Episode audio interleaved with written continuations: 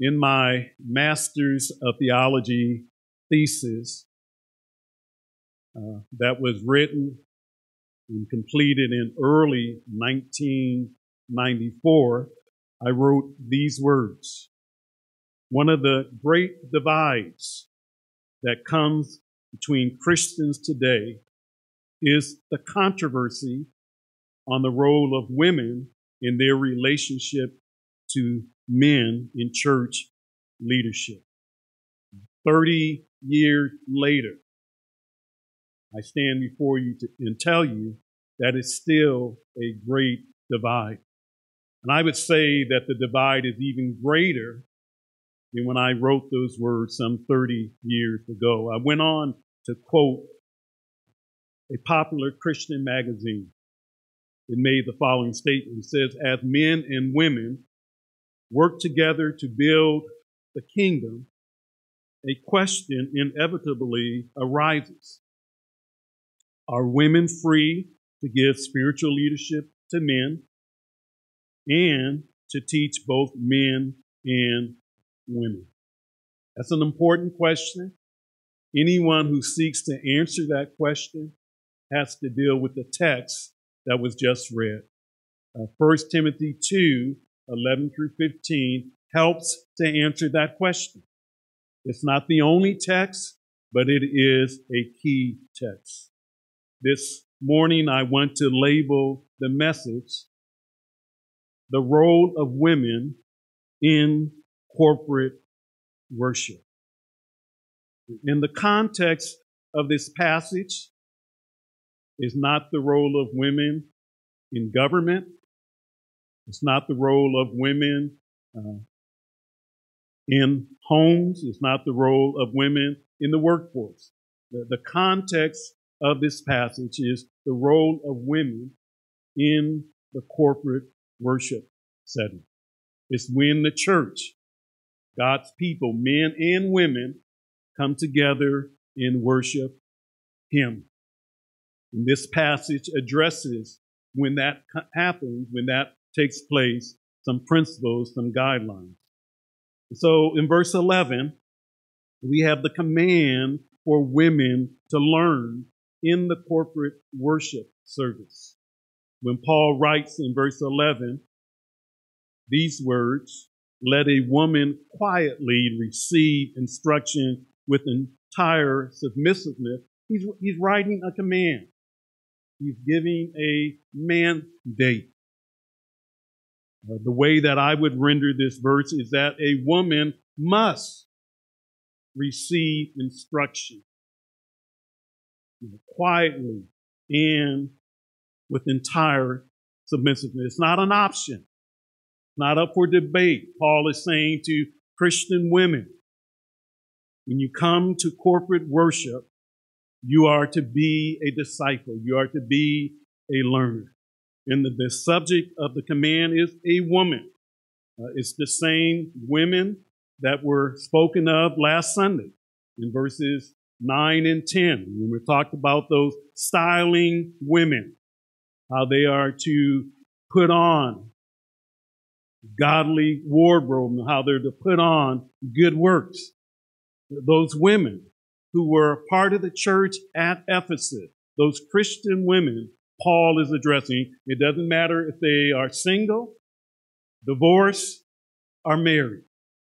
Paul is addressing this demand to a woman, to a Christian woman, and particularly to the women who are part of the church at Ephesus. In the essence of the command, what he's getting at is that he wants a woman to receive instruction. That is, he wants a woman to be a learner. To put it in our modern day terminology, to be a disciple. Paul is wanting and commanding that women be like Mary. In that story that we read about in Luke chapter 10, verses 38 through 42, remember there was Mary and Martha. And Martha was busy serving, but Mary took the role of a disciple and sat at the feet of Jesus. And Jesus commended Mary to us and to Martha and to all. She had chosen the best thing, and that is to be seated at the row foot at the feet of Jesus Christ, to be seated under the word of God. To receive instruction means that Christian women are commanded when the church gathers together for worship to learn, to be instructed, to be a disciple. And if this command is going to be implemented, Paul uses two terms. He talks about quietness and he talks about entire submissiveness. If a Christian woman is going to implement this command, it must be done in the sphere and in the realm of quietness. This does not mean absolute silence. Uh, earlier in chapter 2, uh, when we learned that all kinds of prayer are to be for all people in order that we might live a tranquil and quiet life, Paul used that word quiet. And it just meant to be calm as opposed to be chaotic. It meant that the person possessed an ordered life, both externally and internally, a heart that was receptive to receive truth in quietness, but also in entire submissiveness. Paul is saying, women, as you learn, you're not just to hear, but you are to bow. You are to submit. You are to be completely and totally in submission to the preaching and teaching of the Word of God. This submission ultimately is to God's Word. And when God's Word is proclaimed, it is a responsibility that Paul is addressing here that women bow their hearts and put their lives under the order of the Word of God. They make the commitment, the determination that when they come to worship God, that they're coming as a disciple. They're coming to learn. They're coming to hear from God through His Word. And what they hear, they are going to implement and they're going to submit to completely and entirely. Now, this command to us might not seem radical, but when Paul wrote it, it was a radical command.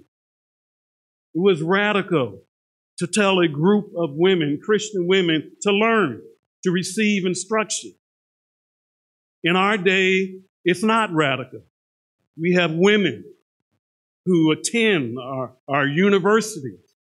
Uh, we have women at the highest levels earning doctorates. We have women teaching. And so to tell a woman, quote, to learn, that sounds strange to us. But we have to put ourselves back in the context of when Paul was writing. In that day, it was frowned upon for a woman to even read scripture. It, was frowned upon a woman to learn scripture. It was the responsibility of men to learn. Women were just simply to hear. And so it's a radical command that Paul is giving to these Christian women at Ephesus. He's saying to them, you have the marvelous and wonderful and magnificent privilege of bowing your hearts and ordering your lives so that you're under the instruction, the teaching of the Word of God. And that is applicable to men, but I'm just going to deal with this passage from the point of view that Paul does. But all of us need to understand that when we come to worship God, that one of the great privileges that we all have is to receive instruction, to learn, to be disciples of the Lord Jesus Christ. And so this command is given to women, Christian women, that they are to receive instruction in a calm and orderly fashion, not angry, not chaotic, but also with a commitment that what I hear if it's God's word, if what I hear is God's word, I'm going to entirely commit to it and submit to what is said. So this radical command of Paul basically paves the way for even a stronger statement that is said in verse 12. When we come to verse 12, we have the prohibition for women not to teach or to exercise authority. And, and I need you to see this in your Bible. It ain't written on my forehead. And it's not just simply written as words in my mouth. You need to look at your Bible and make sure that you see it there. Paul writes, but I do not allow a woman to teach or exercise authority over a man, but to remain silent. Paul says, I do not allow. I do not permit something to happen. He's expressing the prohibition. He's expressing what is not to take place. He just expressed what is to take place in verse 11. What is to take place is that women are to be those who receive instruction. They're to be disciples. They're to be those who are learners of the word. But Paul says that's what I'm saying should take place. But as I come to verse 12, I want you to know what should not take place. And the question might be asked, is Paul just giving his personal preference? No, is Paul just simply saying, this is my view on this matter. I hope you understand that this is not a matter of personal preference. This is not a matter of personal choice.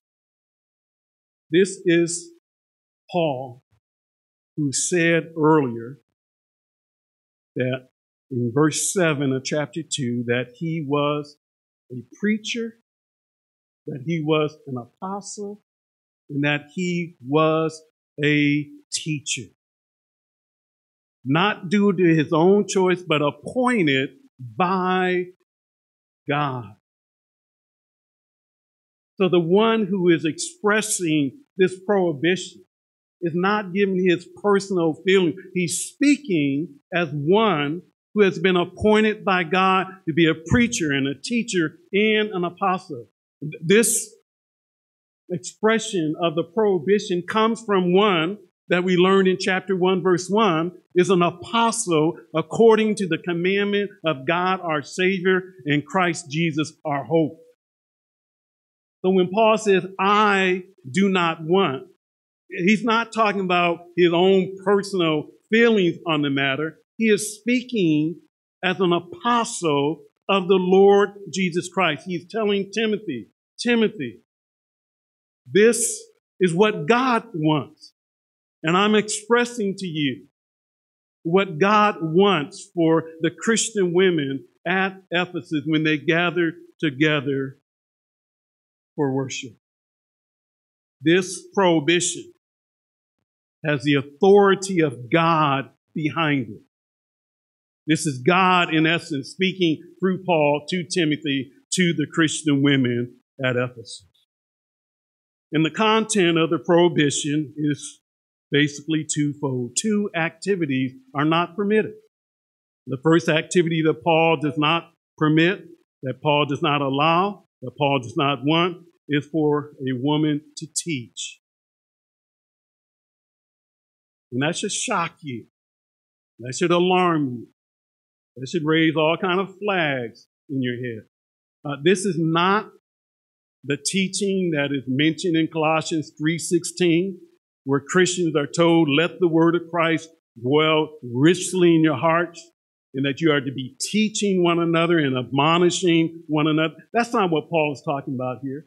And neither is this the teaching that is meant in 2 Timothy chapter 3, verses 14 and 15, when we learn that Paul, Uh, not Paul, but Timothy's mother and grandmother taught him the scripture taught him the ABCs of the scripture and taught him from the scriptures what thus saith the Lord. And God used that to bring Timothy to salvation. That, that's not the teaching that is referred to here. And neither is the teaching that is mentioned in Titus chapter 2, verses 3 through 5, where women, older women, are told to teach the younger women. When Paul says, I do not permit a woman to teach, he's not talking about any of that. What he is talking about is authoritative teaching, the kind of teaching that Paul is responsible for as an apostle, as a preacher, as a teacher, the kind of teaching that Timothy is responsible for, the kind of teaching that elders that we'll talk about the next time we look at First Timothy, that they're responsible for communicating to the people of God. It's authoritative preaching and teaching that takes place in the context of the local church, worship service, and Paul is saying that women are not permitted to teach. Authoritative preaching and teaching, that is characteristic of Paul and Timothy and elders, etc. But there's a second activity that is forbidden. And I just want to make sure that I drive this point home that the teaching that is forbidden is authoritative in nature. Not teaching that takes place that is a result of us conversating with each other. It's not teaching that takes place when a mother or a grandmother teaches a child. It's not the teaching that takes place when older women are teaching younger women. It's the teaching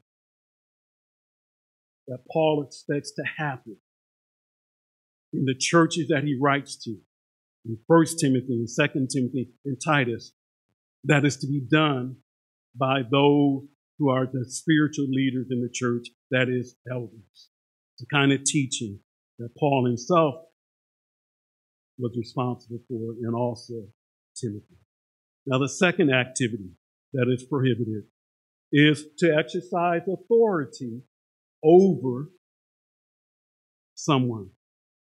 Paul says when women and men gather together for worship, I do not permit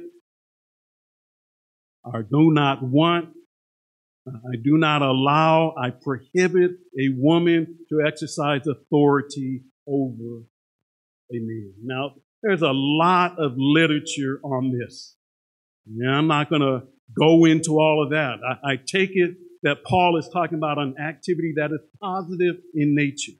Just like teaching is positive, exercising authority is positive. And you ask yourself, uh, this word that Paul uses, it's only used one time in all of the New Testament. This is the only place. But I think the meaning of it is clear. It's what Paul actually has, what we have in our translation. A woman is not to exercise authority over a man. That's what is forbidden. That's what is to be avoided. So it means that Christian women, uh, in the context of the local church, when they gather together for worship, Christian women can be pastors. I heard a faint, heard a fainting. Christian women are not to be elders. And that'll be clear when we go through the qualifications for elders. elder, you know, unless in our society, maybe a woman can fit that, but not in the biblical sense. So these are the two activities that are forbidden by Paul, the apostle, the teacher, the preacher a, a woman is not permitted when the church gathers together for worship to be involved in the activity of authoritative teaching. And neither is she permitted to be involved in exercising control or rule over men, which is what would be, again, the responsibility of elders. So that's the negative side of the prohibition, but there's a positive side. Paul ends verse 12 by saying that she is to remain quiet. And it just reinforces what he said in verse 11 that a woman is to be a disciple A woman is to be a learner of the word, and as she's doing that, there is to be a quietness that is characteristic of her life. Sometimes you hear kids say, whatever you can do, I can do better. Well, you can't use that, Christian women, with regards to this passage. You cannot say, well, I can do that better than this person or that person. There are certain things that God says Christian women are not permitted, not allowed to do in the context of public worship. And the question people want to know is why? Why? Is it because you, Paul Felix, have a hang up with women? Or is it because of something that was going on at Ephesus? No, why? Paul answers that question for us. We don't have to be in the dark. We don't have to wonder why he gives the prohibition. And so when we come to verses 13 and 14, we see the prohibition or the rationale for women not to teach or exercise authority. Paul is going to answer the why question. Paul is going to give us the reason why a, a woman is not permitted to teach or exercise authority over a man when the church gathers together for public worship. And its first reason is related to the order of creation. He gives two reasons, one in verse 13 and the other one in verse 14, but the first one is related to the order of creation. Hopefully you're familiar with the fact that the initial creation account in Genesis 1 and 26 and 27. When you read Genesis 1, it talks about the initial creation of man, how God created man, male and female. But when you go to Genesis 2, you get a different perspective on the creation account. And some people talk about this as the second creation account. Paul is alluding to the second creation count in Genesis 2. We know that because he talked about the fact that Adam was first created. More literally, that Adam was formed first. And when you go back to Genesis chapter 2, and you look at verse 7, and you learn about the creation of Adam, the text says that the Lord God formed the same idea that Paul uses in 1 Timothy 2.13. God formed man of dust from the ground, and the man became what? A living being. And so in our text, in verse 13, when Paul says that Adam was formed, he's using the same idea, the same perspective that we read in Genesis chapter 2, verse 7. And so, why does Paul do that? Paul makes a statement. He wants us to know, first of all, Adam was formed or was first created, and then Eve. Now, anybody who has any good sense, so to speak, they read Genesis 1 and they read Genesis 2, and that's the account. If you want to know when uh, uh, Adam was born, if you need a time frame for when Adam was born, know what the answer is? A little before Eve. Hopefully, I need, think you need to laugh a little bit. Some of you look stressed out here. but, but a little before Eve. But, but when you look at 1 Timothy 2 13, it's clear. Paul says Adam was formed first. And then Eve was formed. Anybody who reads the creation account understands that and believes that. And Paul alludes to that. But the question is, why does he allude to that? Why is he saying what we all know? Why is he referring to the order of creation? He refers to it because he wants his readers to understand that the order that was established in creation has application for the church when it gathers together for worship. And, and when you look at the order of creation, it lets us know that Adam was given a position of leadership and Eve was given a position of subordination. You can balk at that if you want. But from God's point of view, Adam was given the position of leadership. And, Eve was giving the position of subordination or submission to Adam. And you say, how do I know that? Well, if you read Romans 5 verse 12, it is interesting to note that the fall of man is placed upon Adam. It's through Adam that sin entered into the world. Even though, if you're a good student of the word, even though Eve was the first one to sin. Eve sinned before Adam did. But Adam is held accountable. Adam is held responsible because God established him in the Garden of Eden in his relationship with Eve as the leader and Eve as the follower. God wants that to be manifested in the worship service.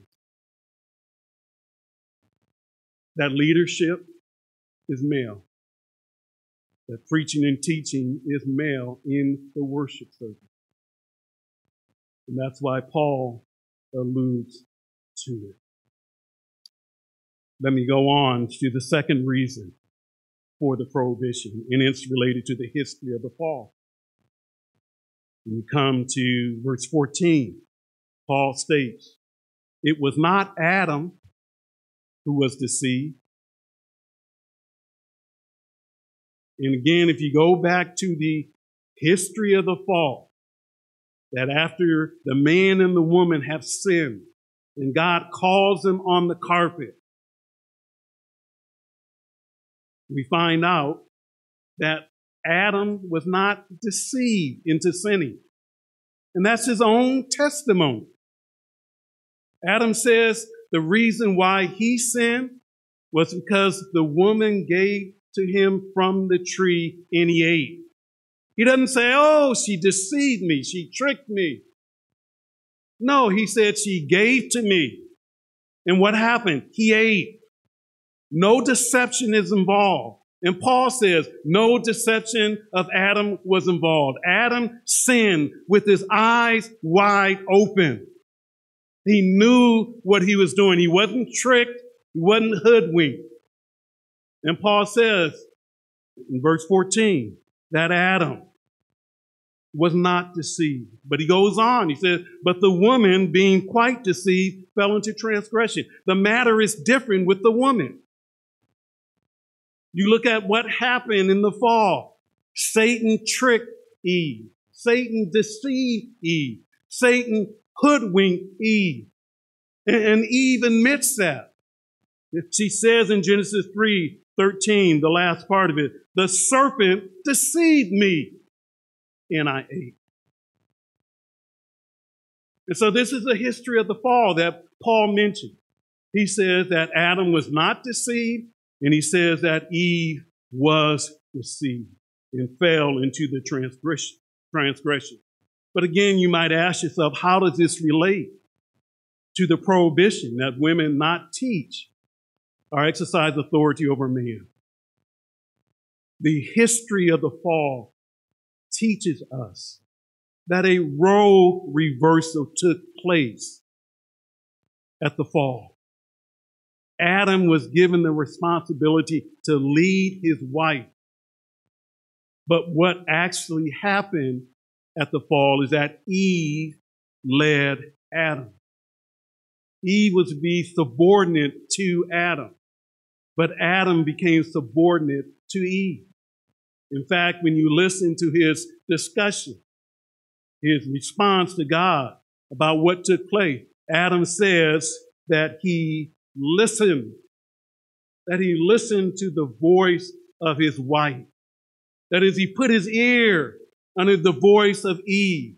And the implication is not only did he put his ear under her voice, he obeyed.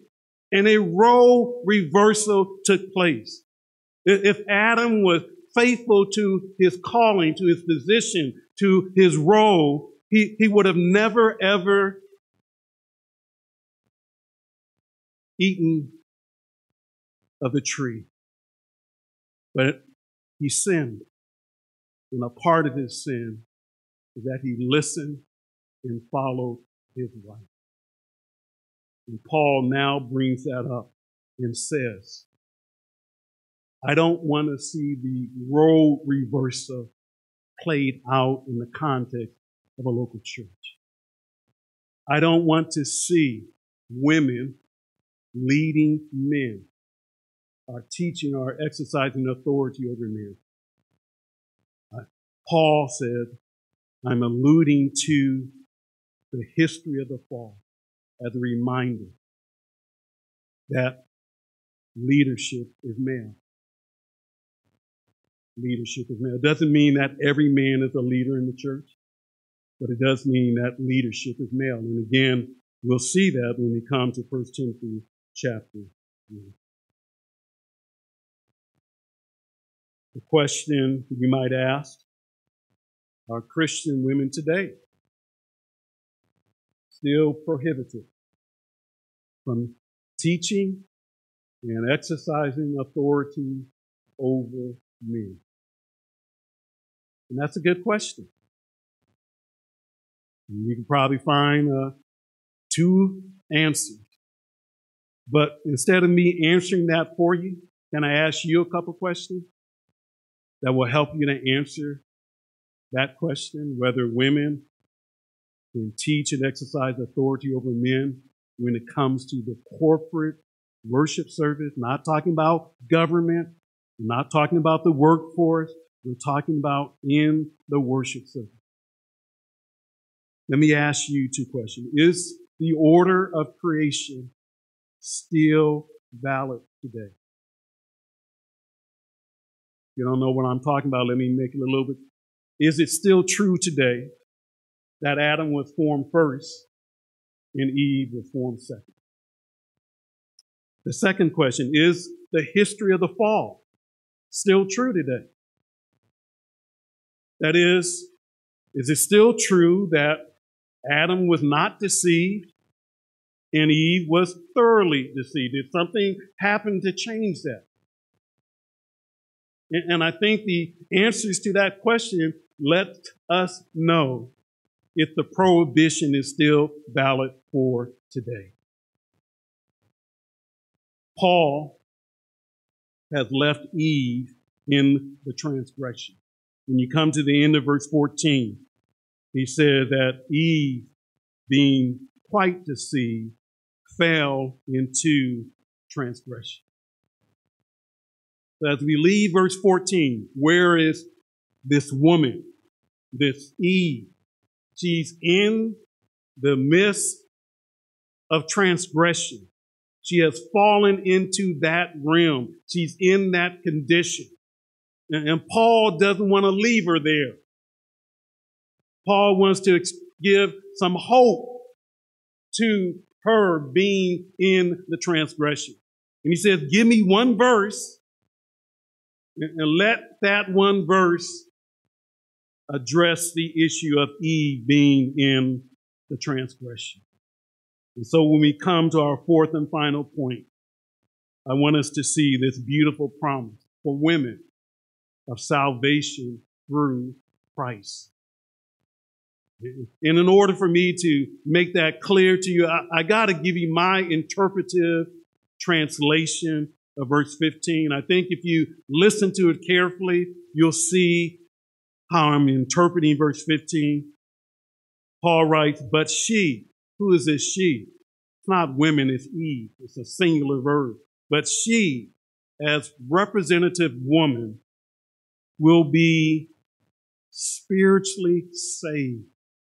I know the New American Standard Bible says preserved. No, it's spiritually saved. She will be spiritually saved through what? Not through bearing children, but through the childbirth. Through the childbirth. That is Mary's birth of the Messiah. If they, who? Who are the they? It's a plural subject now for this verb. Was singular, now they the women at Ephesus, if they who believe in Christ remain in faith and love and holiness with self control. what I'm trying to express. The, the, issue is how can Eve be rescued? She was left in verse 14. She fell into the transgression. How does she get rescued from that? How does a woman who is born in trespasses and sin, who is born and resides in sin in that state, how is she rescued? She's rescued by spiritual salvation, by, by the salvation that only God can grant to an individual. And, and that salvation is possible. How is it possible? It's possible because of the birth of the Messiah. It's possible because of the childbirth, not a childbirth. A childbirth is not going to save anybody, but the childbirth makes it possible for women who are dead in their trespasses and sin. It makes it possible for women who are in the transgression, and that's their state when they come into this world. It make, makes it possible for those women to be spiritually saved and rescued and taken out of that condition. And it's through the birth of Christ. You know the story, don't you? He was born to what? To die. He was born to die, the Lord Jesus Christ.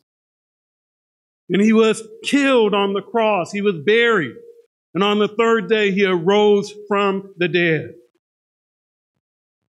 And as we learned earlier in 1 Timothy, he's has been sent into the world as the Savior. He, he's the one, he's the mediator. Remember, there's one mediator between God and men. And who is that mediator? The Lord Jesus Christ. And so a woman, any woman, who, who is born into this world as a sinner, dead in trespasses and sin, she can be rescued from her condition. She doesn't have to remain in her sins. And the way she can be rescued is because the Lord Jesus Christ has come into the world and made salvation possible, and people can be saved from their sins. That's not just true for women, that's true for men. If you're a man here today and you're in the transgression, if you're in your sin and you have not been rescued, you need to repent of your sin and put your faith in Christ so that you can be spiritually saved. And so Paul gives this promise to women of salvation through Christ. Women can be saved. They don't have to be left in the transgression. But Paul goes on to talk about also the assurance of salvation that Christian women can have. That's what the last part of the verse is about. How can a Christian woman know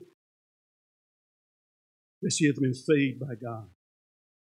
How can a Christian woman know that she has been rescued out of that state of transgression? Paul says a Christian woman, the Christian women at Ephesus can know because they continue they remain in the virtues of faith, love, and holiness. God wants Christian women to know that they are saved. And how they can know that they are saved is if they remain and continue in faith that is in trust in God, in holiness, being set apart from sin, and devoted to God, and also when it comes to love.